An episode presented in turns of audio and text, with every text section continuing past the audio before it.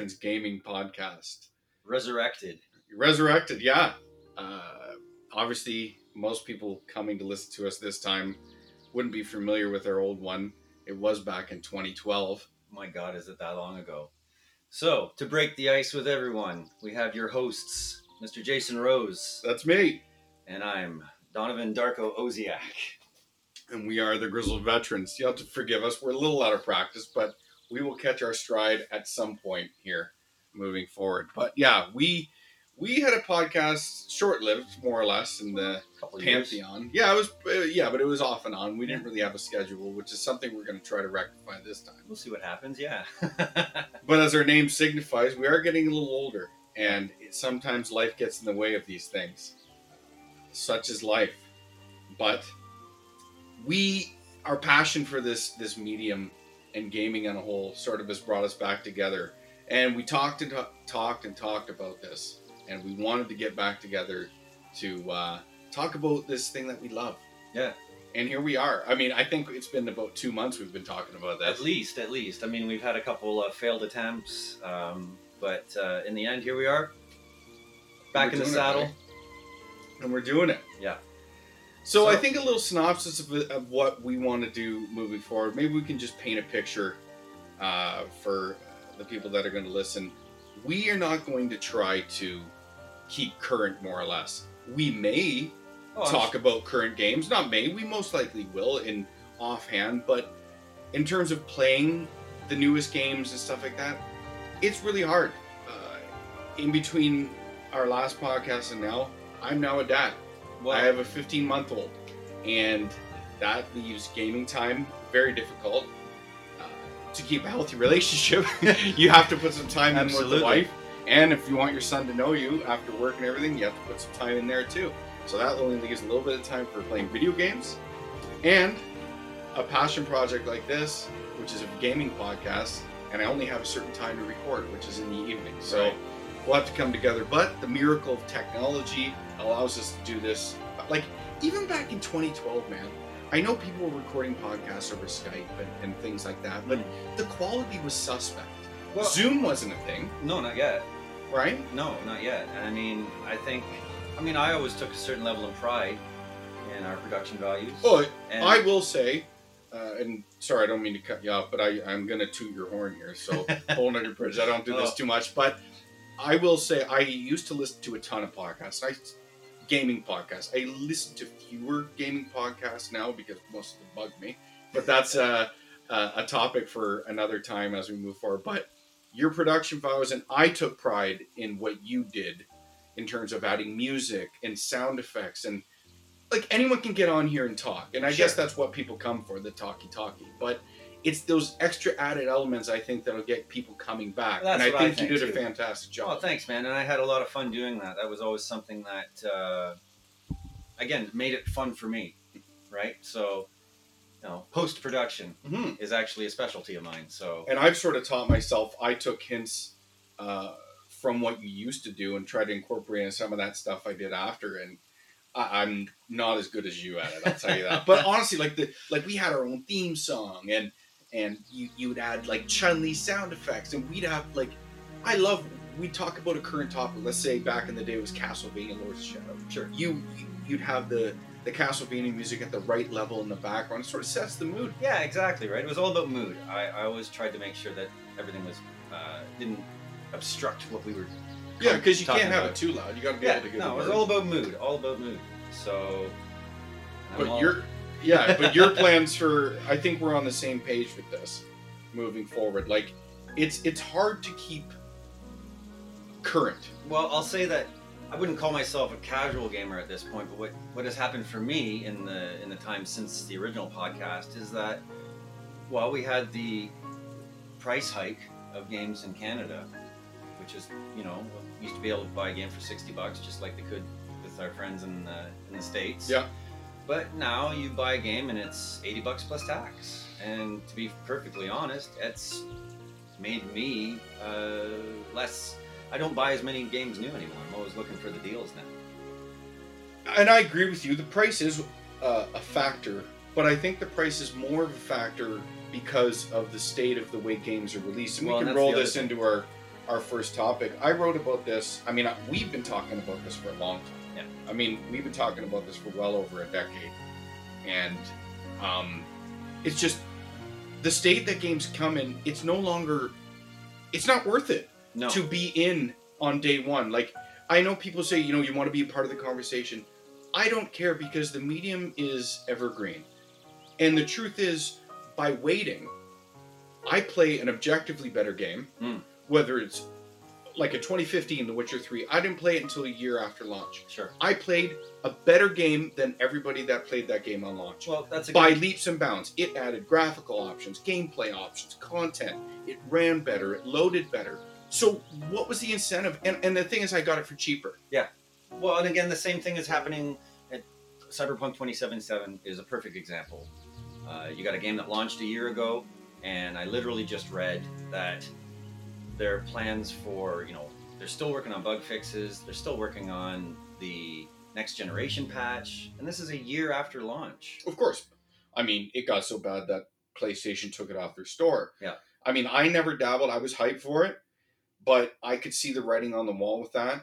I was not ready to jump in. This game was clearly not ready, and it should never have been released on past generations anyway. No, no. and this is a problem we've seen across generations with certain games but regardless it i have no problem like the price for me is not an issue but i refuse at, i mean we're both over 40 mm. okay the grizzled veterans here that's what it's about like we're, we're seasoned gamers and we we'll get back to we'll reintroduce ourselves with our roots in a minute here but to sort of explain why we're not going to keep current in addition to the time is just like I said, it is not worth it. It's not just the money.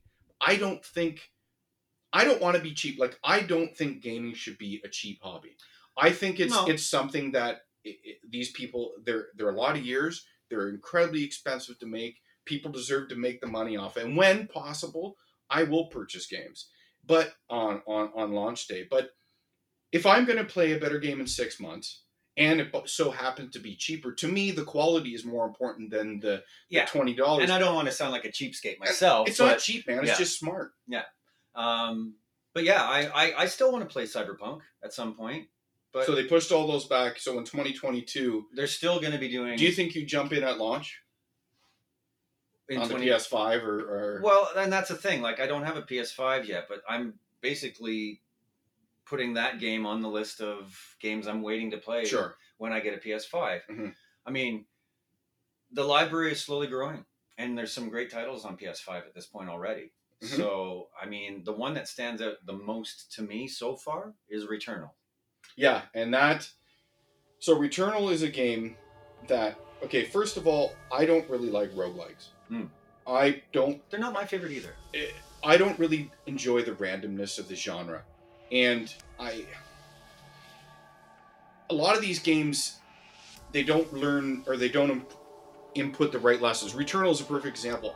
From what I've read and what I learned, to be honest, maybe it shouldn't have even been a roguelike Hmm. in that aspect because it, all the progression elements that make the genre rewarding weren't in it. In addition, a lot of the runs were extremely long, longer than most, like Hmm. Rogue Legacy and Hades. Sure. Those are seem to be shorter geared runs.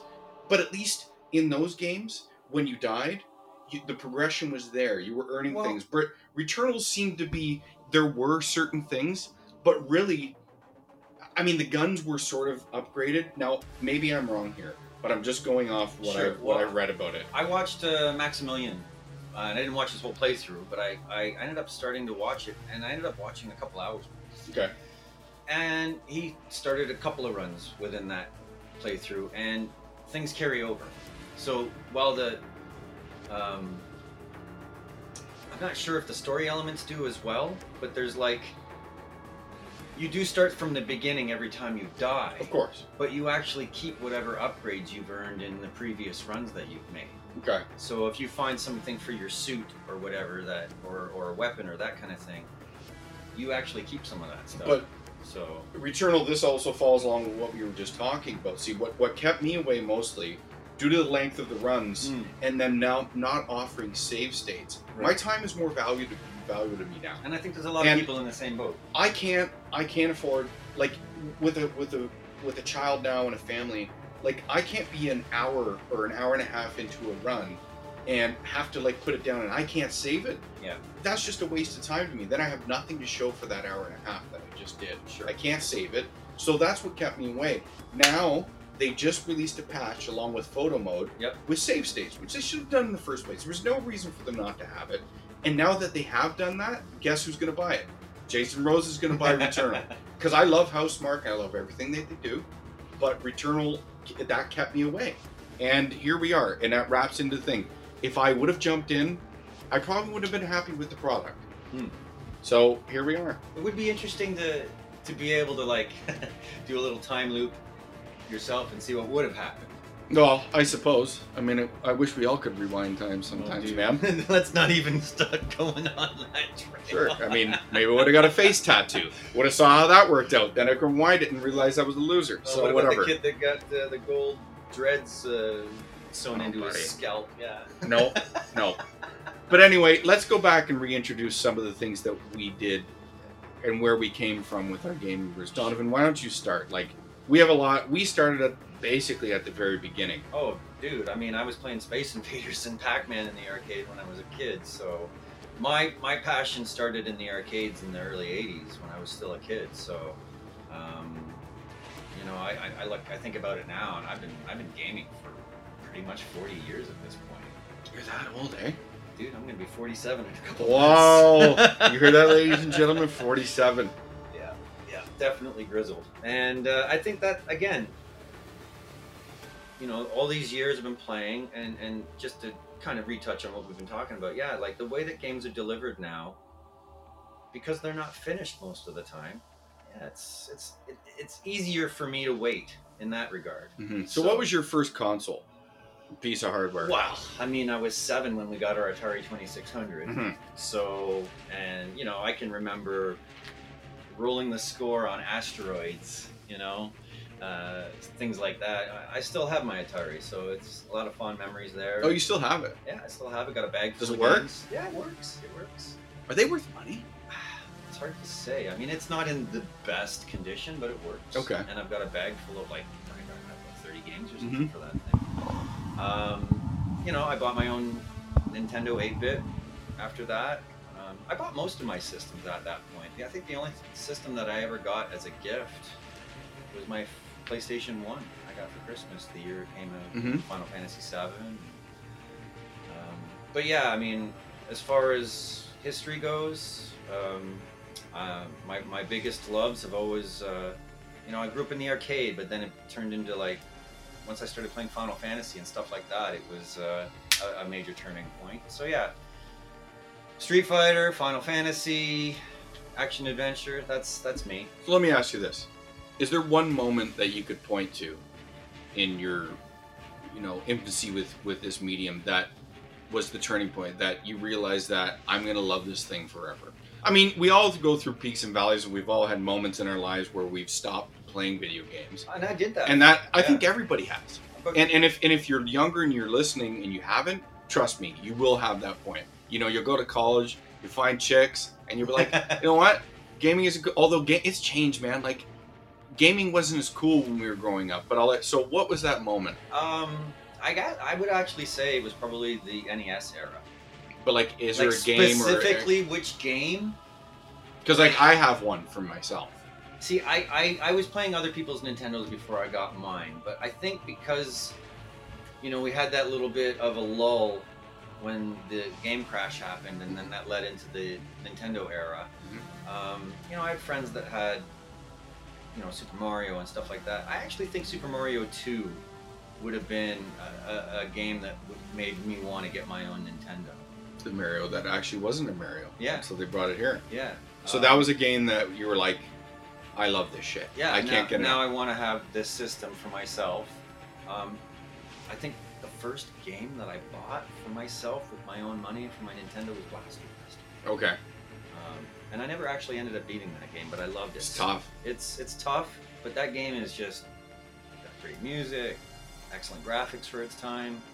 Um, super challenging. I never- Yeah. like I said, I never ended up beating it, but it's something that sits in the back of my mind. So So you, you were an NES guy Yeah, because I I mean, rolling into me like I was a Sega kid, right. and I take a lot of pride in that. Mm. Most people, you know, they scoff, oh, is NES, NES. But my big point, as I've learned moving forward, what I found is now this isn't you because you're an anomaly here, but I find a lot of people that were NES kids around our same age Mm. seem to skip over the Sega generation. It's a blip in their thing because, you know, it's funny. A lot of people think that like the console wars are this modern thing that Yeah. it never existed. That we lived in some fairyland with rainbow, you know, rainbow. Bridge. Everybody had a Yeah. Genesis and a Super What's the Mario Nintendo. Kart level with the rainbow? Uh, Rainbow Bridge. yeah, rainbow. Bridge. I Yeah. can't remember the exact name, but yeah, like, it was all unicorns and, and rainbow, and we all held hands. No, it was a fucking war. And- oh yeah, sorry, we're gonna swear on this podcast, whatever. Absolutely. But but like even as kids, man, we were throwing each other off snow hills.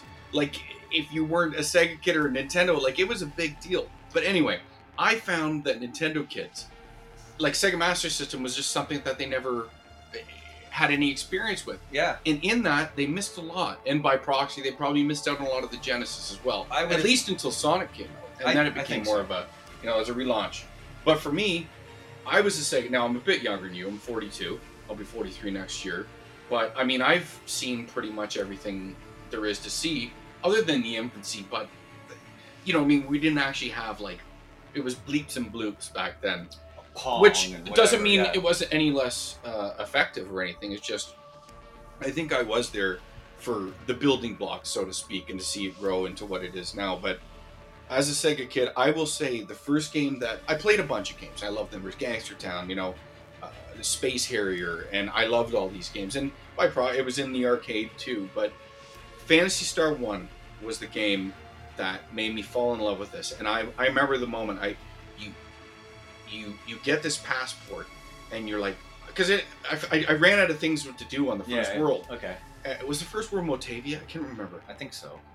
Palma. I can't remember.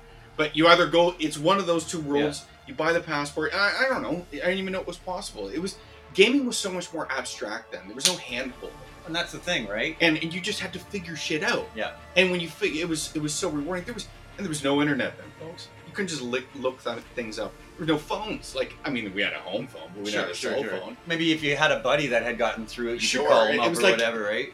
you know, you had these myths and, and legends and, and things that that could pursue so secrets and you know that's how all these codes and things that that came along. But anyway, I bought the passport. I took it to this place, and all of a sudden I'm flying through space, going to a no, new planet in this game, and I'm like, that's it.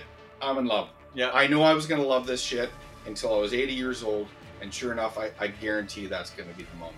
I mean, I had the first when I first played Final Fantasy One.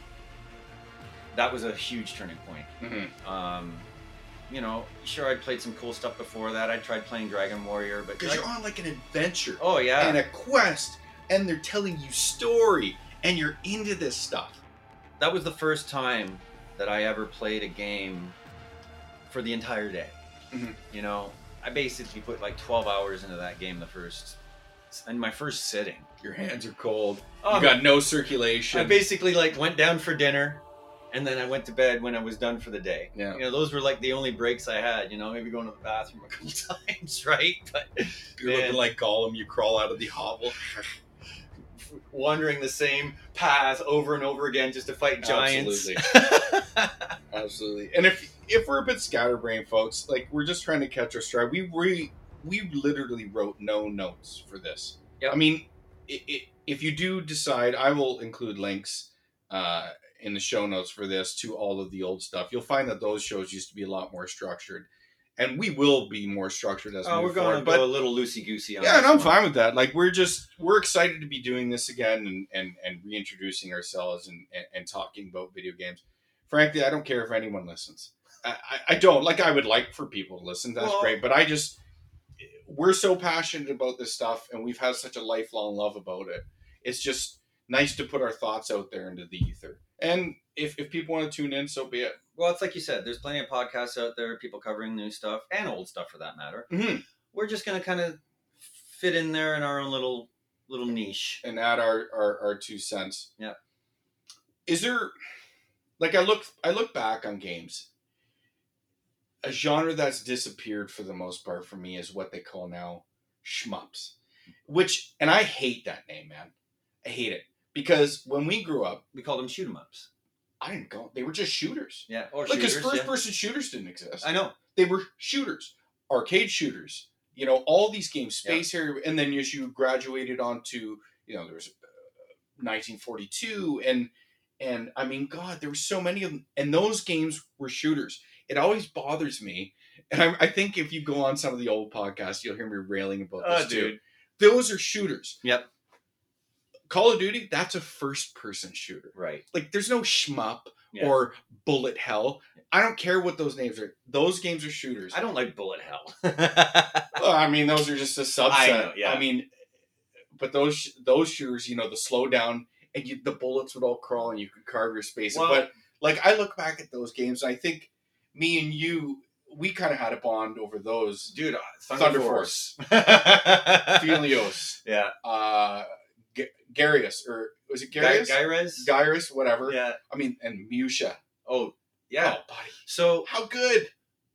you know, I'm going to, yeah. So, since we're bringing up some of this retro stuff, like one of the most fun things that I've got for myself in the last couple of years is these new analog machines, the company Analogue. So I've got the Super NT and the Mega SG. Mhm. And these are, instead of having a Super Nintendo Mini or a Genesis Mini, well, these are just as good as those, except you can actually stick cartridges in them. Mhm. So, um, having all these classic shooters and, and of course all the rest of the library has been a real treat. You know, revisiting some of these games. you get to refine and, and you you discover things that you missed Yeah. along because as kids your wallet your funds aren't as strong. Yeah. and i mean we're talking about pricing before but back then we just would have a couple games and, and play. You you actually had to go there was no digital marketplace to just to to delve. You you had what you had and you played what you played so you missed out on a significant part of the library. Well, and you know, now we can kind of cheat because we've got these like micro SD cards and stuff like that, and we're playing ROMs, Mhm. which is the other really fun thing that I've been doing is I've been playing a lot of these ROMs, but not just the bare ROM, but going into like the ROMhacking.com site and finding all these really amazing uh, hacks that people have done over the years, whether it be uh, translations for games that never got English translations. that's big for me because Um, there were so many games that I I missed. Yeah. That you know there were just you you'd read about them in old game magazines like Game Fan and Yeah. you know you, it, it would you're like I can't wait till this comes here and then some of them would And never then it- come yeah, well, Final Fantasy V is a, is a perfect example. mm, and we finally kind of we- have it. Yeah, we get it now, but like for years, that was just they didn't bring it out over here, Mhm. right? So way back when, there's uh there's Donovan playing 20 hours of a Japanese Final Fantasy game until he can't figure out where to go yeah, to you literally next. can't under Yeah. understand anything. but I played yeah. it just because I loved Final Fantasy so much. I didn't care. I just wanted to play this game. Mhm. Um, So you played what's a, a a recent ROM that you played that you loved or like I think the best one that I've played so far is a ROM hack for Final Fantasy four or two, depending on how you go. But it, obviously, four is the Mhm. proper. Uh, Final Fantasy four Ultima, or I think I think it's Ultima. is that what they call the And yeah, so this guy has done an incredible job of not just like they've added new challenges, like little side quests.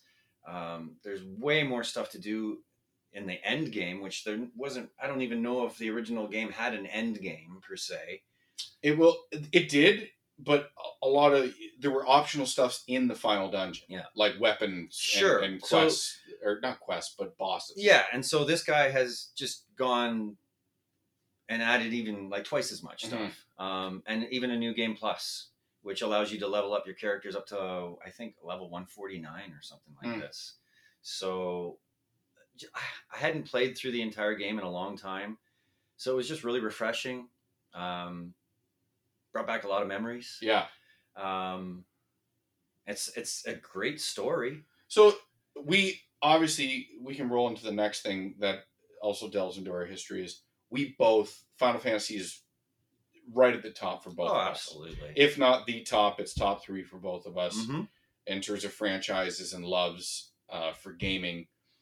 And if I could, my second moment with games was on the SNES when I picked up.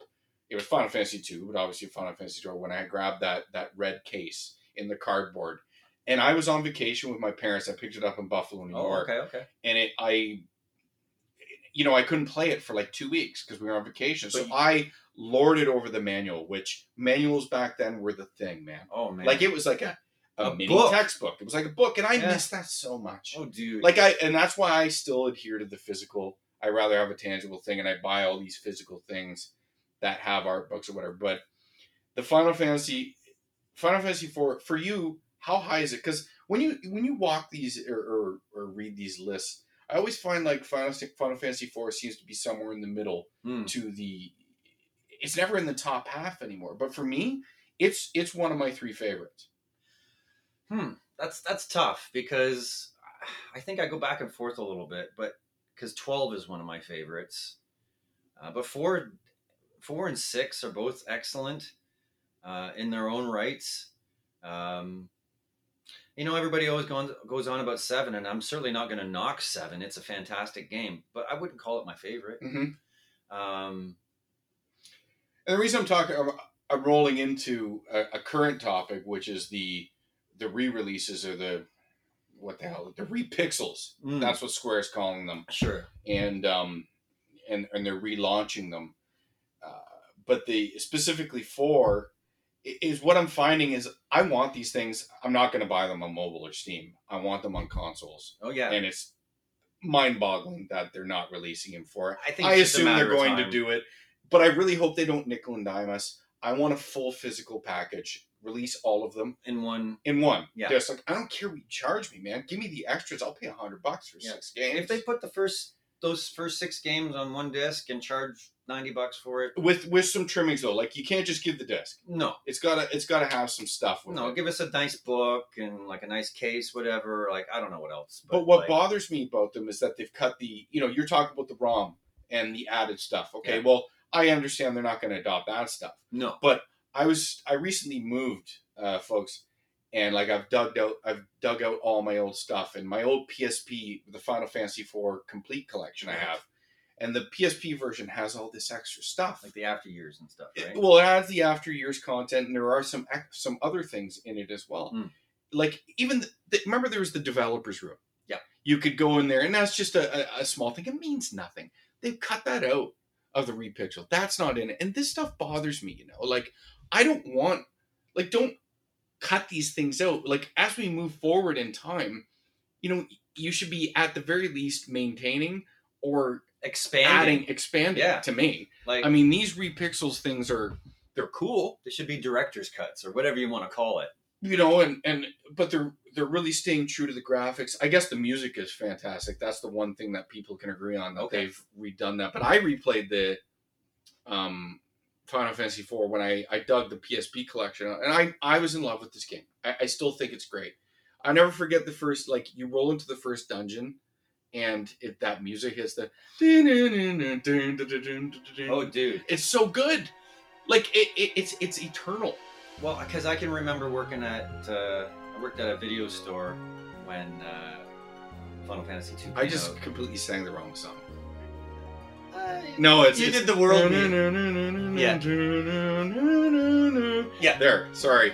That's that's the right one. sure, but yeah, I mean, I can remember getting that game and feeling the same way about the music the first time I heard it. I was just like, wow. I remember I walk into this, that music hits. I kind of got like the hairs on my neck stood up, and I paused for a second. I was like, "Wow, This is game music. this is like," and I, we both have a fond, more than fond, a, a huge love for gaming music, and I love some of the old, you know, the chip tune stuff. But it was like this was like a next level oh yeah. of video game music. I mean, I yeah, the jump between the 8-bit music and the 16 music was huge, bigger than the graphical jump. For sure. Um, I, I, I mean, the graphic the graphical jump came in the second half Yeah. of, of that, that Sure. console life. I, what I didn't actually realize until later was that the Super Nintendo wasn't significantly more powerful than the original NES. It was actually uh, derived from the that architecture Mhm. and just expanded upon it. Mhm. Um, so technically, it could have been a more powerful system than it was. And it's which is funny because it took a full year to get, I mean, back then things would come out in Japan much earlier, whereas now they're day and date, if not here first, which the PS5 and, and the Xbox here first, and then they come out in Japan Which later. is crazy. Well, I mean, it's just that's the way the business. They don't even buy the hardware anymore. But we would have to wait. The Super Nintendo came out over a year later Yep. in America, Yep. and we waited. Whereas the Genesis was I out didn't. a full year. no, we we did have our means to sort of get in. Well, I had I had we had contacts, Mhm. and and at the time, you know, um, we're we're we're friends with some triad members that, that smoke yeah. through the the bars. No, we just Well, buddies that own little video game huts in video stores. well, so I got my Super Famicom like ages before the Super Nintendo was out, Mhm. and I was I had my copy of Super R Type. Yep. And you know, you look back at those games, and like, yeah, you know, there's quite a bit of slowdown and stuff. I Like, a didn't care. like Gradius and, Yeah. and stuff like that, um, or Gradius, depending on how you want to say it. Um, R types definitely got a lot of slowdown in it. It does. But again, that's actually something that some of these ROM hacks have, have fixed. Some of the slowdown. but you can also keep it if you want. yeah, yeah. There's options to Yeah. toggle, and this is what's great. Uh, eh, gaming companies, eh, software companies, what they haven't done enough to preserve uh, gaming history, and they're more. I mean, it- they're seemingly just content with letting things die on a vine, Which and to me, that's unacceptable. well, and I agree. I, I don't understand. Like Sony was very vocal about that actually uh, before the PS5 came out, and it just kind of blew my mind. Like the PS5 is a very capable system, and it's great that it plays PS4 games, but it kind of blows me away that they didn't just include PS1, PS2. I know that. Well, that was the PS3s that was the conversation, and you look at the original presentation with Mark Cerny. I guess we might as well move into current stuff with the PS5. And I mean, I have a PS5. I got one day one, uh, and I do. I like and love it, but on the original presentation, you can see on the slide that you know they it's PS4 games, and it seemed like there was room for them to add slots at the PS3, PS2, PS1. But all you can surmise at this point is that Microsoft's hardware engineers Mm. and software engineers are superior to Sony's. Yeah.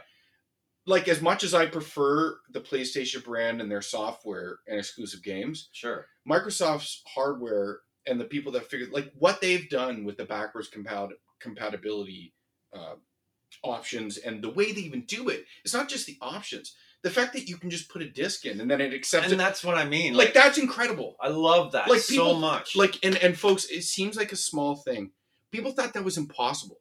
They basically patched the hardware to accept old discs that Well- would recognize a digital offering and and, and Sure, download that. And that's the thing. So my favorite counterpoint to this is that I own Rogue Galaxy for Yeah. PS2, yeah, yeah. and it's available for PS4. hmm But I can't put my Rogue Galaxy disc into my PS4 Exactly. and have it say, "Oh, you own this game? Well, then we'll download the uh, the new version for you for free." Whereas you were able to take um, Ninja Gaiden Black.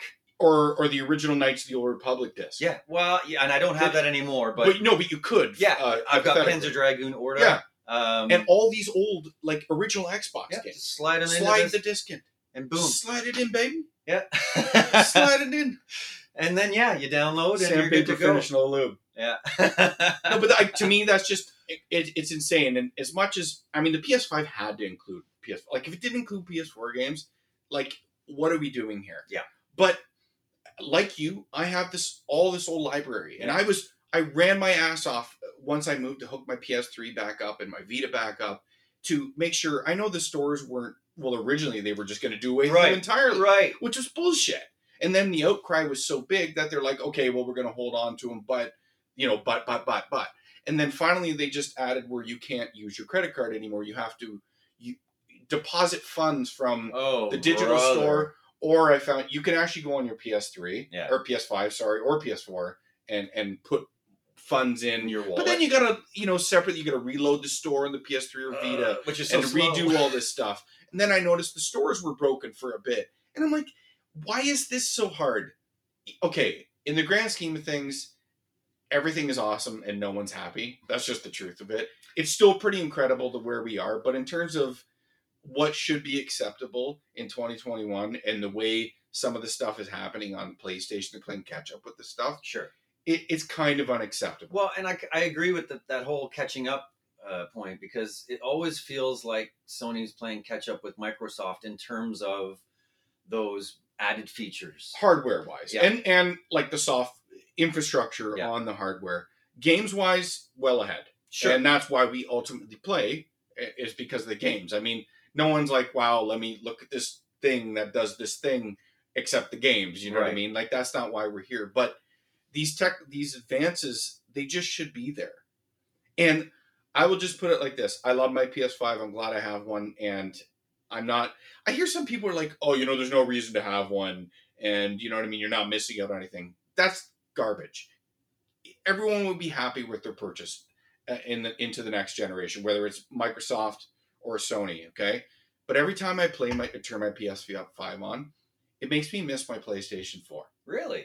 That's 100% And here's a funny thing I'm not going to be able to get rid of my PS4 why is that because it's got PT on it. oh and i do as well Uh, but nor would I want to. Like, because it's like the reason I say that is because it's not because of the way it runs. The PS5 runs seamlessly. It runs incredible.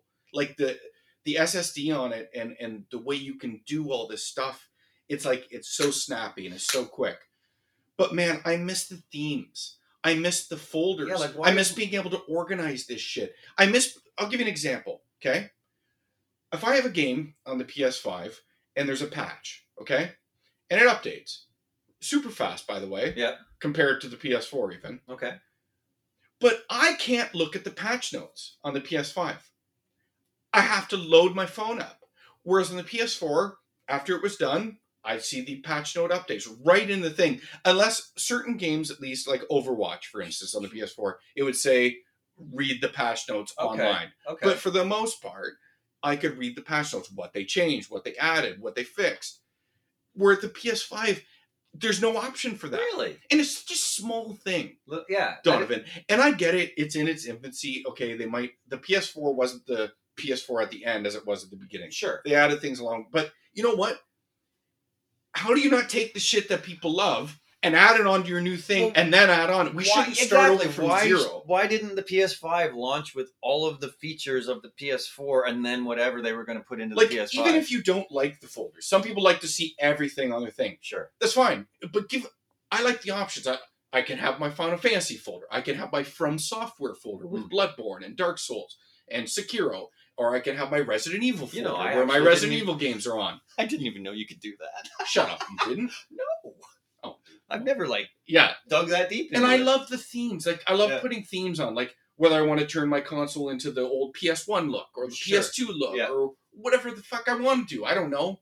Do I want some anime titties on it? Then I get some anime titties. Um, PS3 actually had some nice themes yes, it did. that I almost think are better than some of the ones you can get for PS4. Or, or yes or, and no, but there were some cool ones. or is it like? See, I find that the the uh, user interface on the PS4 is still a bit clunky at times. Well, it definitely slowed down. Yeah. Um, now most people don't do the like their the PS4 version of the defrag. Yeah. You should go and and um, I forget why am I think I can't think of the name of it, but it definitely makes a difference. But ultimately, the cache cleanup.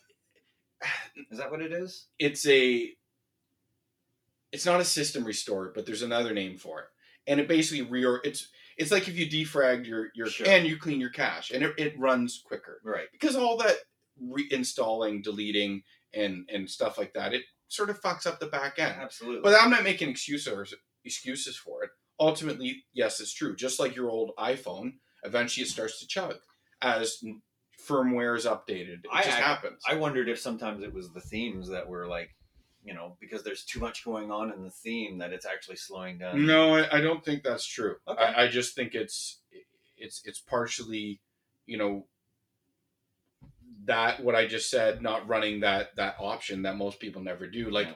most people would have that that hardware for five years and never run that. Just and they've installed, deleted hundreds of games. Sure. But it, but also just excuse me with the firm up, firmware and, and all the wear and tear and and the updates, it, it becomes outdated hardware. Yeah. That's just the truth. So it chugs. But anyway, I the PS5 does make me miss uh, my PS4 and the way it was.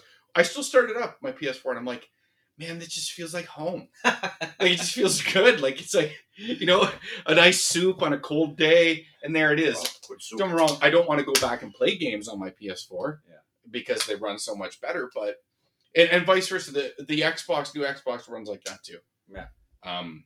Well, and here's my I'm I'm in an interesting boat because I I have always owned both systems. Mhm. I had a Super Nintendo and a Genesis. I had an Xbox and a PlayStation Two. Um, although I got my PlayStation Two way later. Did you? Yeah, that was actually when I took a break, like you were mentioning Mhm. earlier. I took a few years off gaming. I thought, okay, and then I ended up changing jobs, and there was a guy at work that got me back into gaming again, just be talking about it all the time. But uh, let me ask you a question, since uh, Shoot. Like questions. what is the best game that you've played in the last few years? What's your favorite game that you've played in the last Oh, few that's years? a good question. Oh man. So I, I I'll admit, as much as I love my nostalgia, Mm. and and we've had we've had this conversation on previous previous podcast. Yeah. Like I love old games. Some of these games will never be topped. In Sure. fact, uh, my top five games were likely all games. Now I'd have to revisit it to be sure. And we talked about this. I'm actually compiling a list of my top 100 games Oh, top 100, which is hard oh, dude. because I'm just compiling a massive list, and I'm like, holy shit, what games do I cut here? But I, in recent years, oh man, you put me on the spot. It's like a game that I adored, eh, or oh, okay, you know what? I'll just put it like this: There's a game I love, Shadow of the Colossus. Okay. Okay. I know not as many people cared for The Last Guardian, but to me, I think Last Guardian is a special game that holds a special place for me for very specific reasons. That's a great answer. Um, it's it's a last and the reason is, The Last Guardian was released when I lost my dog, Mm. Ovi, and it came out right at the time. So the bond between the characters in the game. It took me a year uh, to play that game. Wow. I couldn't I couldn't do it. And the trailers were so powerful and emotional. I knew what I was in for. Yeah. And I finally sat down and played it and it's something that I'll never forget. Sure. And by the end I was a mess. I really was a mess. So- and to me, I know the game has problems, okay? It controls a little obtusely. So does Shadow of the Colossus, by the way. Yeah. And that's a consensus greatest game of all time. You know, it just is. I'm not saying it has to be one of yours, not the royal you. I'm talking about everybody out there. But Yeah. what it did for gaming and where, the way it's heralded, The Last Guardian shares some of those obtuse controls and, and problems. Yeah. But they never hindered me to the point to lose the magic of what the game was trying to do. Sure. Okay. So, the last, I, I, there's so many games, Donovan. It's funny. I think a lot of people out there get asked that question, and all the time we're like, "This game's great. This game's great. This takes a place on my pantheon." But when you ask it, it's like your mind just goes well, blank. because I asked you, of course, I've got But some no, stuff yeah. Like so. So, what's a game recently for you? So I'm going to say profound gaming experiences. Um, and, and it's funny because you can take it so many different ways. You can Yeah. be like incredibly awesome, like visually blew me away, and and like controls, or it could be something that just resonated with you on, on an emotional level. I think the the two games that spring to mind from most recently, and one of them is a couple years old now, but um, NieR: Automata absolutely floored me with its story Mhm. when you got to the big twist. And I'm not going to say what the big twist is just in case. But anybody that's played that game and got engrossed in it knows exactly what I'm talking about. The other game that really, and I'm not surprised that I had a profound experience with it, even though I have mixed emotions about sections of it, but Death Stranding. okay, we talked about this Yes. actually. Yeah, Um, Death Stranding, not a game for everybody. I get that. Um, I I find that the best way that I've been able to describe the game to people who haven't played it yet is it's kind of like alternative music as a video game, if that makes any sense. explain. So, the best example that I've used in the past is that, say, if Doom is like Metallica Nine Inch Nails kind of thing, then Death Stranding is like Radiohead. Okay, So I think it's a good example. I just you know it's a totally for uni- the, the yeah, it- viewers it's a unique way to describe a game. Like because Radiohead brings in so many elements. They're not just you can't pigeonhole the band. Well, and it's such an emotional experience too. Like Death Stranding definitely hits some very powerful notes in its narrative. Um, it's not a perfect game. It did piss me off at one point. Um, when you I know when you got to go back and forth and then back again. well, when you we spend a bunch of time building a network and only to find out and that, then they fuck you and you can't use it to get back. right. It's um, like you, you you carefully put all those uh, what's it the zip lines. the zip lines and whatever else. I if, if someone had just said, "Don't do that yet," I would have been grateful. But you know, I tried to play it as as without you know hints and all that kind of stuff as I could, and I thoroughly thoroughly enjoyed the game. But that particular moment made me put the controller down for a bit. And it's a good conversation because it is relatively current because they just released the director's cut Exactly. and that content. Now, do you think you'll go back? On PS5, Well, is okay. Now, is it are those I think the director's cut is only available on PS5. okay? Fine. Would you revisit the game? Because I, uh, I think I would. distinctly talking, distinctly remember talking to you, and I think you you soured on it towards the end. Yeah. But now that you've thought about, you've you've separated yourself, you've Well, removed yourself. Now I- you're more you're since I know what happens, I can avoid having that disappointment again, right? I can get to that point in the game and go to myself, okay, I know that if I do all this, it's a waste of time. Mhm. So let's just. But I mean, they give it back to you in the. Well, I just thing, mean yeah. don't do it now, do it after the fact. Yeah, but I mean, it, it, when you do it, it, it does make because there's a lot of things you do. I guess if you just want to Well- rush the story, and then and You- then do all the delivery shit and build your bonds up afterwards, I guess you could do it that. Way. There's way. a but- lot of character moments in that too, and so I get like skipping that isn't necessarily the smartest idea either. But um, but yeah, that was the sort of the one thing that, and yeah, souring is a good way to put it. But that doesn't mean that I don't think that I had a profound experience playing. And it was. game. I will say, uh, and I agree with you. It's funny because we both pick games that are would typically be outside of what people would class as a traditional great gaming experience because neither of them play extremely well. Like the Death Stranding, it doesn't play poorly, but like no, it's not a the combat isn't great, the driving isn't great. Um, the driving. and, and it actively like some of the elements actively are there to frustrate you. Yeah. But it's like it's like you know, trying to describe Death Stranding to someone is, is also difficult oh as yeah, well. yeah. And that's why to me, like, it's a brilliant offering from Kojima, who is just a master. And Metal Gear is also one of our favorite franchises of Well, all from a, time. from a story perspective, it is in a class of its own. I mean, Mhm, But it's so daring. Like it.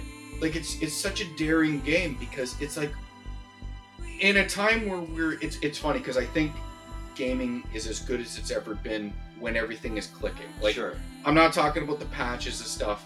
Forget all that. Games release like shit. Yes, they do. But when they're got to this, when they get to the state that they're intended to be, Yeah. thing is like it's like milk and honey, man. It's Mm. perfect. And games are our our medium's in a fantastic shape. Although there are disturbing trends we can get to later. But Death Stranding is a game that is it's it's a daring take in in, in 2020. When did it release? Was it 2020 or late 2019? I think it's 2019. Oh man, I don't know. I'm not gonna pull it. I know point- guys usually pull it up with the phone. It doesn't matter. Yeah. I played it in 2020, so whatever. But it's like you deliver. It's like how do you explain it? End of You walk and you deliver packages to people. No, pitching this game. How do you? How would you pitch this Exactly, game? and If you weren't saying, Kojima, you would not have been able to make this game. Sure. Not on the Nobody scale. No. Not on the scale that it is, and No. not with the depth. and the fact that it works, like it's so it actively hampers your the way you want to play things, and you know weight encumbrance and traveling, and you fall down, and it's it's it's like you're just it's difficult to actually get, but it all clicks. It's like you build to this thing, and you're like, this is great. It's a very well-oiled machine. That Mhm. game. No, I. Despite any, you know. Uh, it's far from perfect. Like Yeah, it's, it's not not. perfect there are qualms. Yeah. Uh, that I think the director's cut does give you. It's almost become like it adds more of the Kojima elements that we love from Metal. Like for instance, there's a jetpack in it. Well, isn't there like a whole stealth like Yeah, and like almost Metal a Gear very Metal homage. Gear? Yeah. but So- like even traveling but it's it's a great game uh, i love death stranding and it's like we both pick these games that are like yeah uh, outside of the mold like most you know some people might pick like you know the last of us which is also not playing or, or like an God action game. Yeah god of war which i still there's nothing wrong with a pick like that. Yeah. but these are untraditional offerings that i think and i think death stranding was the most innovative game of the last generation. Well, that's and that's kind of what I why I picked it as well because I there's nothing like it. There really isn't, and that's rare. Yeah. In in the mind, like in modern generally gaming. everything's, and I don't I don't need everything to be innovative. No, You but know whether it iterates or it's even something that just sort of straight up takes elements and, and, and makes it their own. I'm okay with that. Like some people are like hard as oh it's just the same old or whatever. Like, So what? Is it great? is it fun to play? No, I don't want like five cookie cutter games. That's different, Yeah. right? But I don't know. Eh, What do you think's going on with Kojima now? What do you think he's Um, doing? Because there's that rumor with uh, Microsoft, but they may have two uh, two teams. Yeah, I did hear about some hiring recently, I think, right? So obviously he's got something in the works. I don't really know too much about it yet. Mhm. So I just Do you think one of them Silent Hill? Because with oh the god. with the news that Kojima, uh, not Kojima, Konami has decided to revamp their gaming division. I don't think that they would I don't think that Kojima and Konami will work together again. I agree with you, but I think Sony can bring them together Maybe. Maybe. as uh, I, I heard there was a like it's not going to be in house as far as the Silent Hill game goes, right? okay, I think it's going to be third party. Mhm. Um, I can't remember. but that's what Kojima Productions is. but this is true. But ah, man, that would be really bizarre to me. Sometimes times heal, time heals all wounds, and Hey, I, I honestly can see it. I, the rumors are out there for it. Honestly, I think it's basically confirmed more or less. It, Silent Hill is happening. Silent Hill. I know that there is a Silent Hill happening, and that what there, there's a Metal Gear happening as well. But that's not going to be. That's going to be like So that's- house. well, what they're doing for the future of Metal Gear, I don't know. Although I have my theories and things that I'd like to happen, but they're definitely remaking uh, Metal Gear Solid Three. okay. Um, Well, yeah, we heard about that. that's sure. that's hundred percent. I mean, it hasn't been confirmed, but that is happening, and I think it's happening. Bluepoint is either working on a Metal Gear Solid One. or Bloodborne Two. Well, I actually think they're doing both. Oh yeah. I, I think they've. What took them this long is Bluepoint is revamped. So Bluepoint was purchased by PlayStation. Yep, It's the most recent recently, acquisition.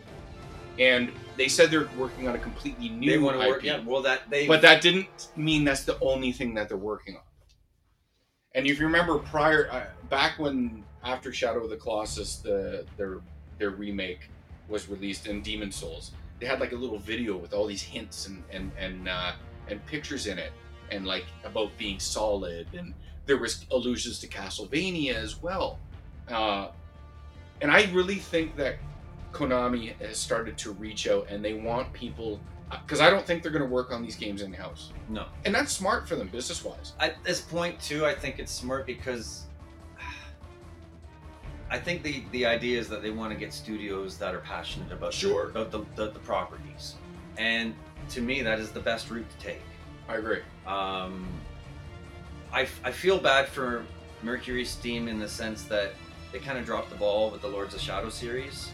Which is a shame because I know not as many people agree, but we've talked about this ad nauseum on previous podcasts and privately. I think Lords of Shadow One is a fan. It's a game I will defend into my deathbed. I, think it's a it- great game. I think I bought it three or four times at this point. okay. I got it on Steam now because they have the nice uh, 60 frame per second and Oh, all the DLC included Okay. and all that kind of stuff. I got it for like eight bucks. sure. Um, but I also bought it for Xbox because it's on backwards compatibility. Mhm. Um, after having already bought the collector's edition way back when for PS3, um, I love that game. I think I think it's great. I think it's fantastic. I know that a lot of people have their issues with it, you know, as far as the static camera goes like that. But I actually think they kind of dropped the ball with Lords of Shadow 2 and Oh, for sure. Uh, I mean, that- I remember talking about it with you, and we'll Yeah. get back to our original discussion. yeah, with we're Konami gonna, this is just a and who's going to handle the, the you know the main properties. But I remember talking with you when when the the sequel was announced. That trailer came with the Alucard teaser. I was like, this has the potential to be like a uh, a symphony of the night of the modern age. Yeah. and like especially the way Lords of Shadow One was, and it's like they're talking about all these things and these elements they were going to mesh, and then what we got, I was like, it wasn't even bad. It wasn't bad. It was just kind of all over the place. Yeah. And then the ending was stupid. Oh my god, the ending was horrible. I think. Yeah. And then you couple that with the portable game, uh, Mirror Fate, Yeah. which I did not like at all. Well, and this to me was when this the signs were already there at that point with that one, and I'm pretty sure we talked about this already in a previous podcast. But yeah, Mirror of Fate had already shown the cracks in the storytelling, um, and then Lords of Shadow Two, because it being a follow up to that. And it's funny because it, it is another thing we used to talk about. This is also what I think Final Fantasy should do, is because the, why can't we get both? Why can't we get our traditional, uh, you know, side-scrolling Metrovania, Metroidvania style Yep. in 2D, uh, the smaller offings, and why can't we get the big 3D blowouts? Yeah. Why does it have to be either or? Surely a well-oiled machine and, and, and company that has their shit together and values their property can do these things. Like, what do we? What's our aim for Castlevania? What's our aim for Final Fantasy? Why can't we give them our 16-bit offerings, our traditional offerings that Sure. people want, Yeah. and then we push the envelope on and, and take three to five years? I 100% agree, especially in the case of Final Fantasy. I think they should have two separate teams, one making the games that are. And it's funny because they got like seven teams, I know, right? but they, no one knows what they're doing. Um, so yeah, I think they should have their, you know, their team that is making the new, innovative, whatever the next chapter.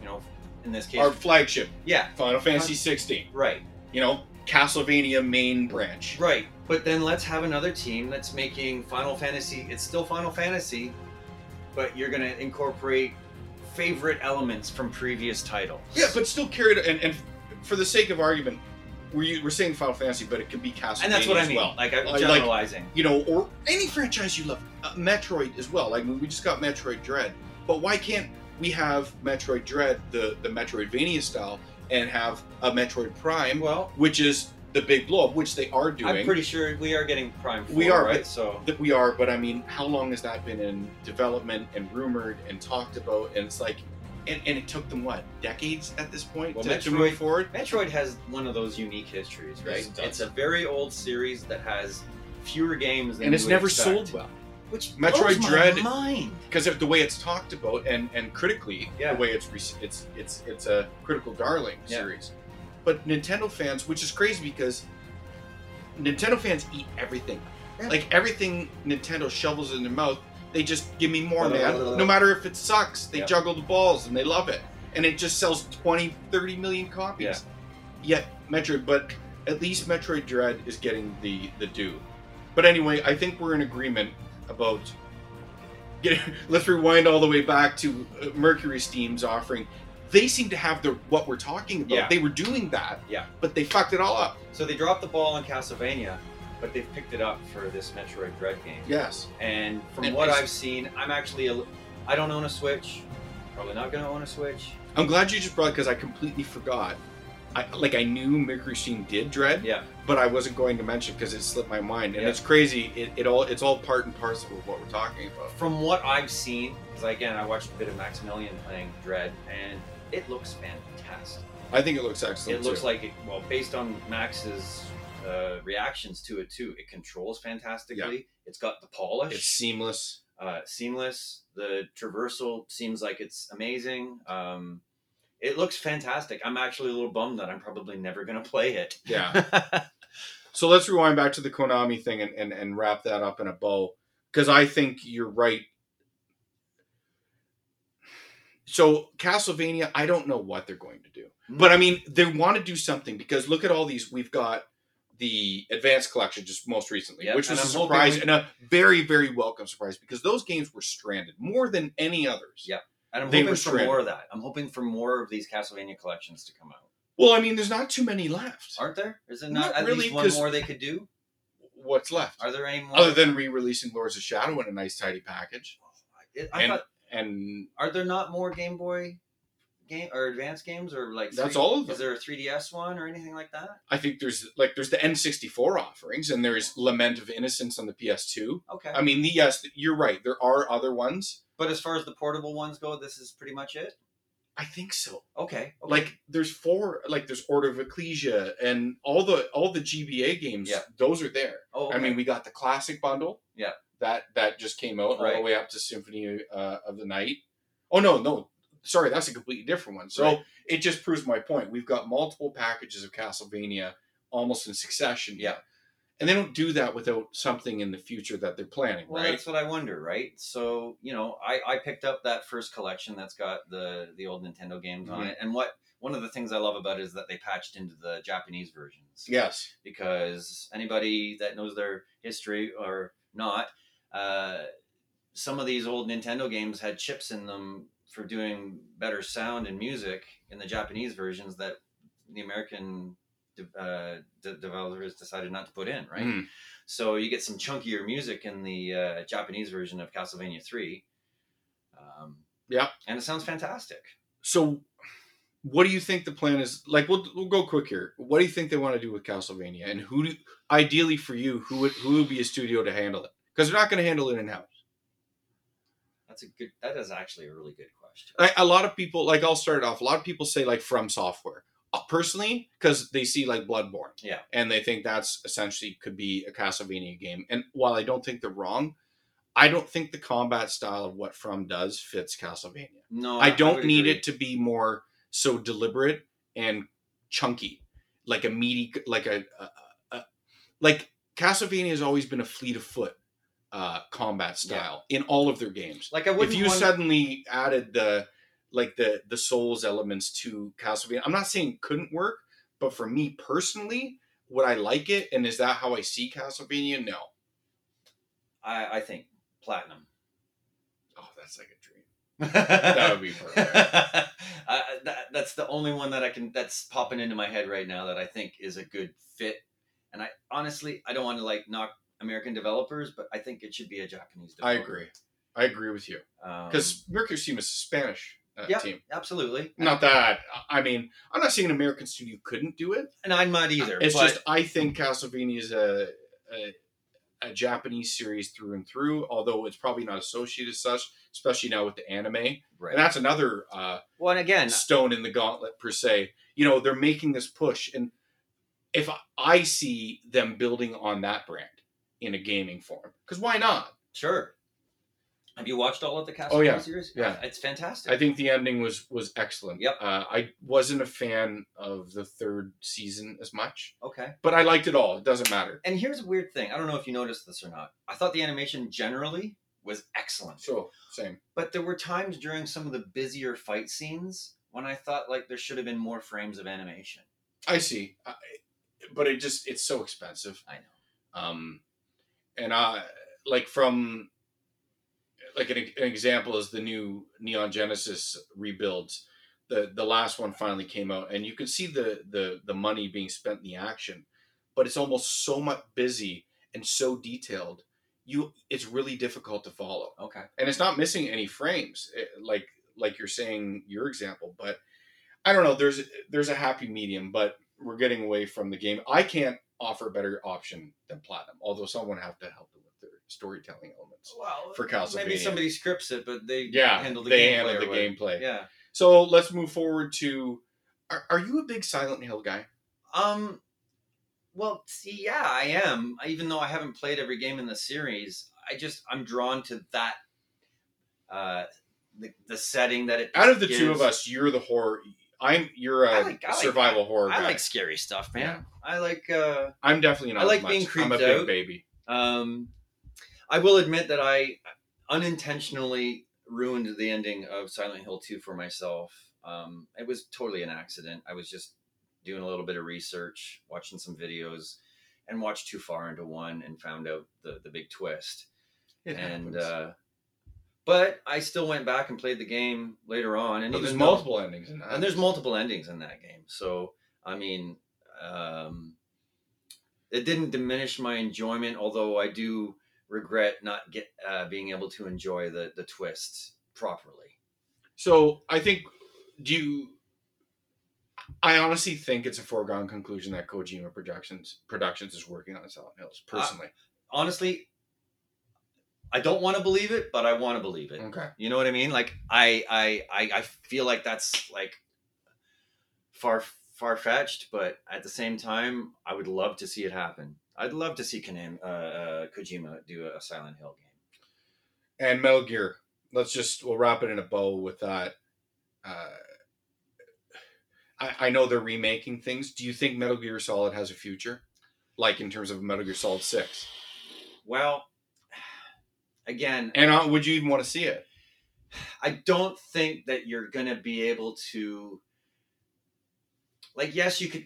I feel like they can completely make a Metal Gear game, but it's not gonna feel the same. It's not gonna have that Kojima element, Mhm. right? So, you know, sure they could make a stealth game and call it Metal Gear and have some wacky characters, but I do feel like without Kojima there to you just feel like it- someone's pretending.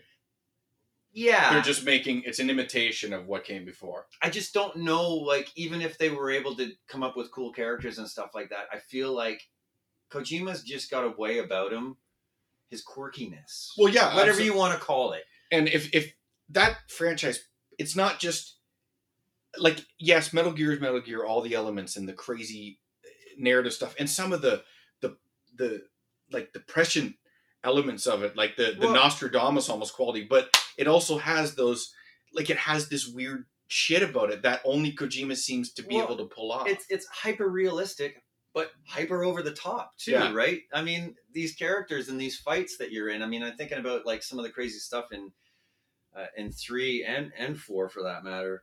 Um, you know, when you think about the big uh, Metal Gear fight at the end of four, when you're in the Ra- you've got Ray and um, Rex. Rex.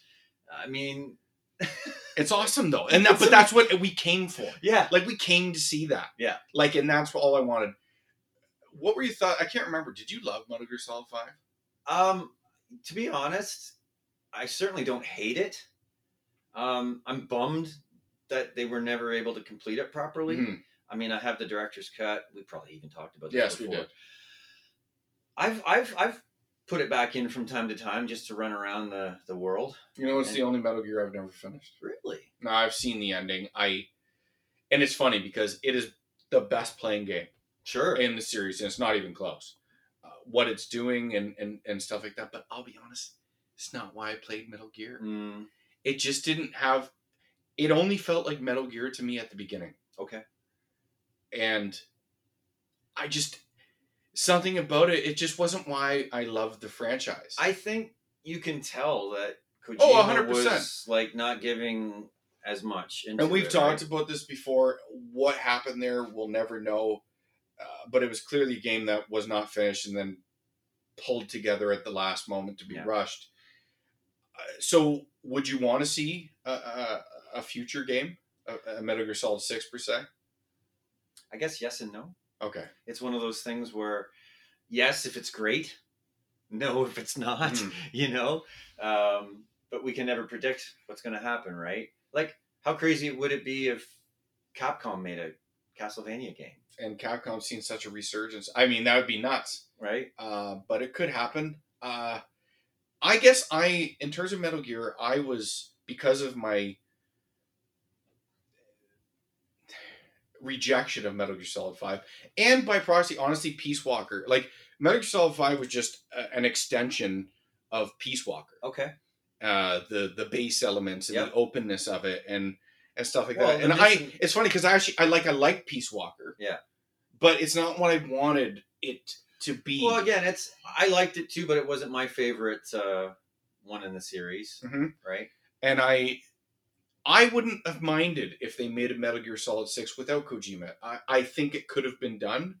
I at this point, because Konami screwed up so many times, I think fans would reject it. Mm, But I wanted what I what they should have done is they should have tested the waters and got an internal team to remake Metal Gear One and Two, like Metal Gear One and Two. yeah, NES. like the old. bring it up with the existing engine. Yeah. They own Fox Engine. Oh yeah, That exactly. you know, remake those because you're find your footing with that. The elements of what Metal Gear and Kojima uh, made are there, and it's new. It's not just retreading old ground. Sure. I mean, it is, but it's not like the the new stuff that most people If they associate Metal Gear with. Those first two, I guess, what is that? The Sharp 6800? Is that what they were on, or the MX?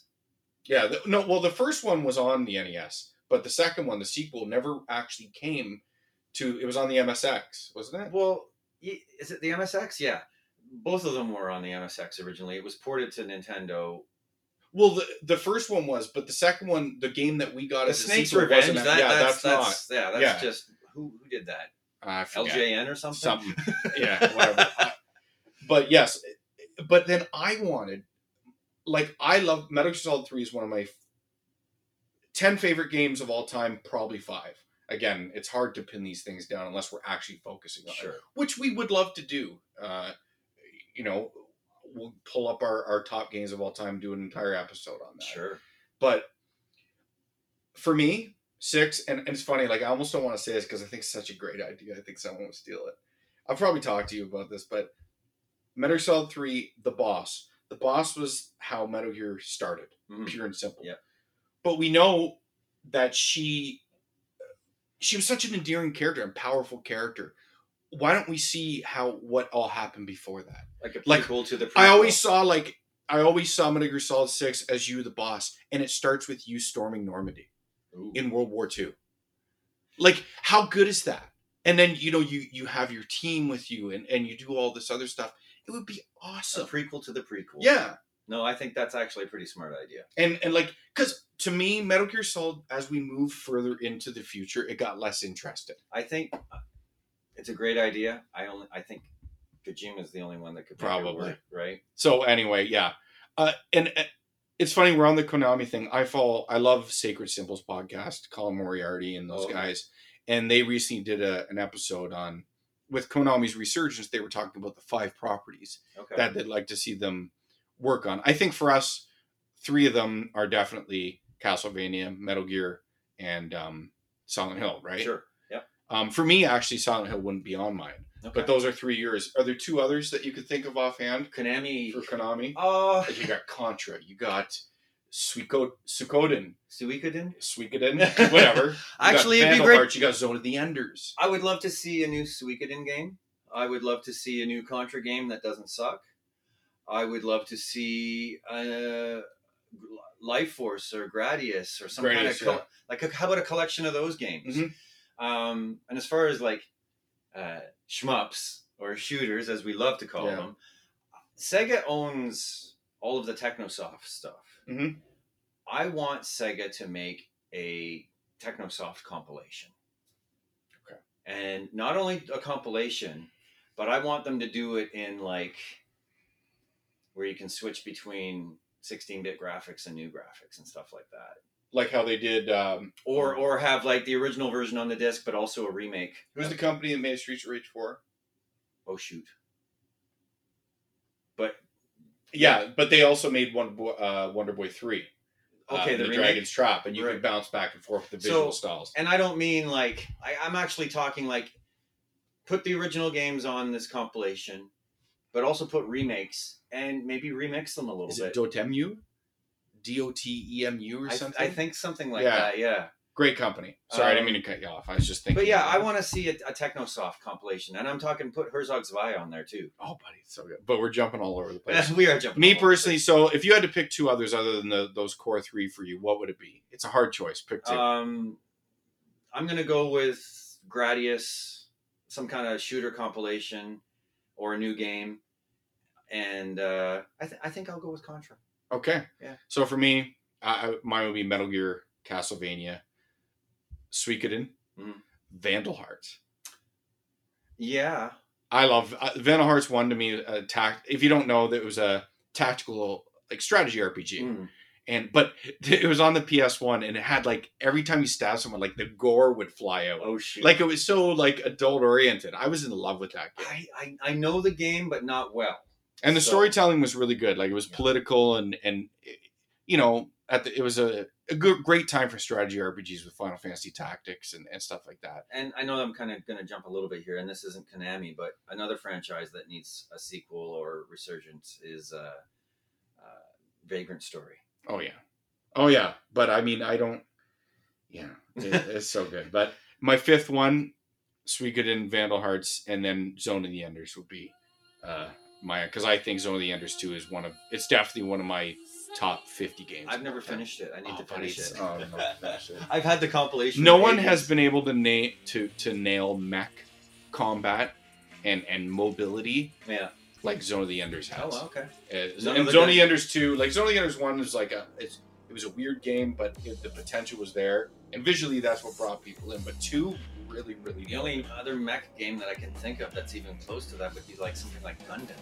right? sure. And I don't like people. I I've never played a good. So I wouldn't be able to tell you either. Yeah, if like, there's I- a Gundam game know. that maybe there is a Gundam game that plays as good as that. I don't know, Yeah, but uh, but yeah, and that's the- what Konami. Um, I mean, just to finish that, it's I'm excited for the resurgence of these Japanese companies.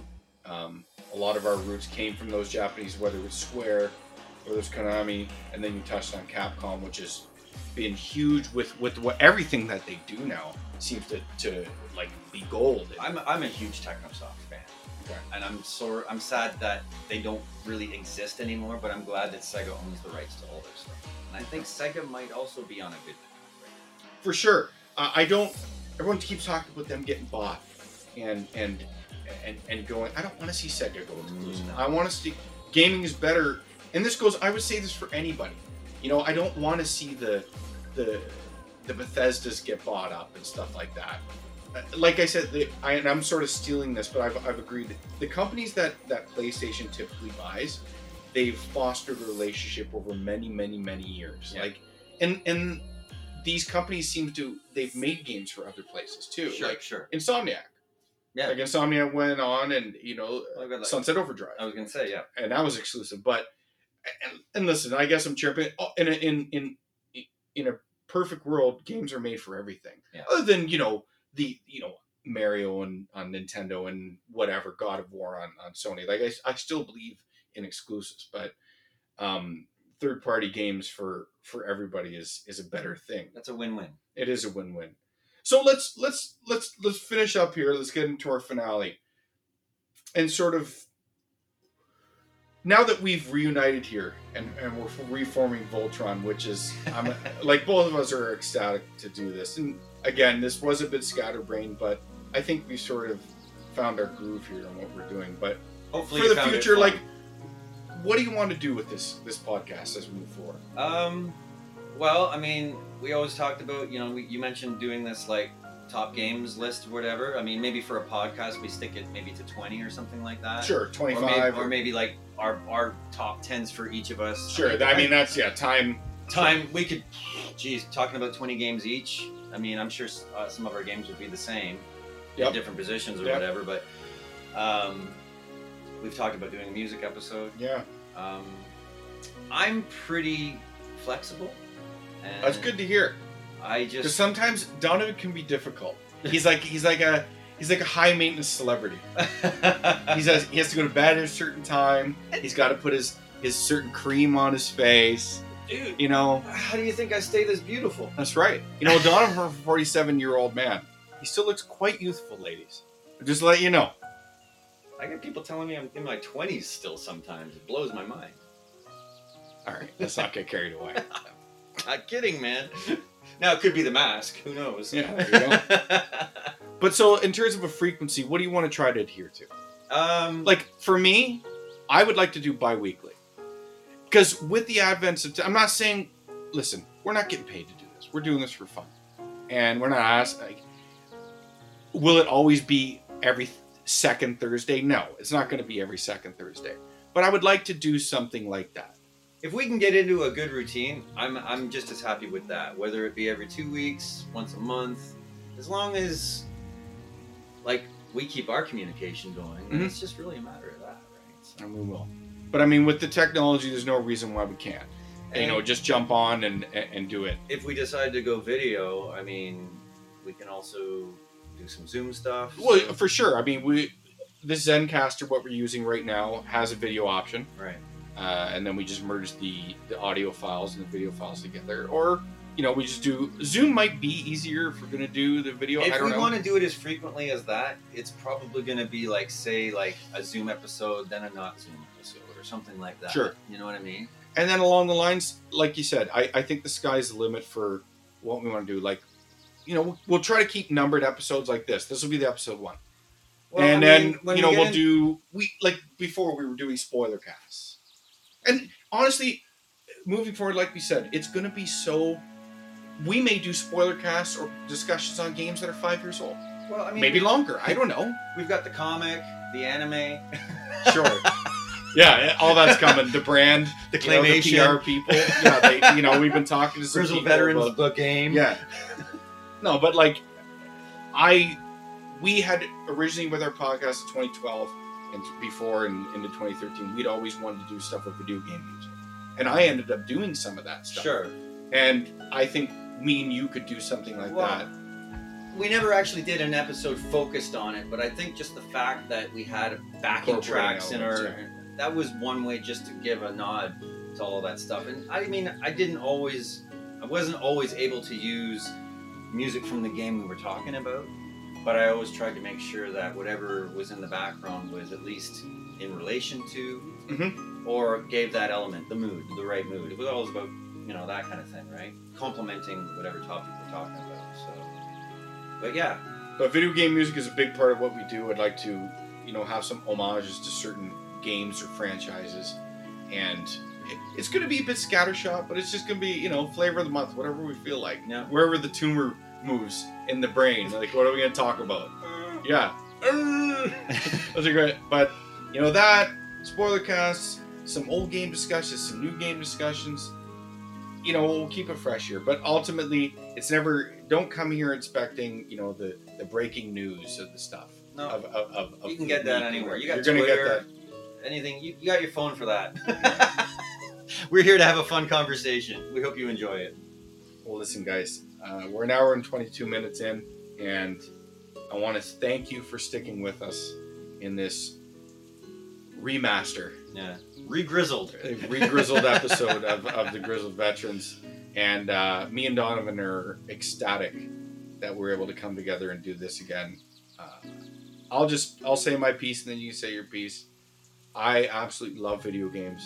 I have a lot of plans moving forward, and I'm in a new chapter in my life now with my little guy.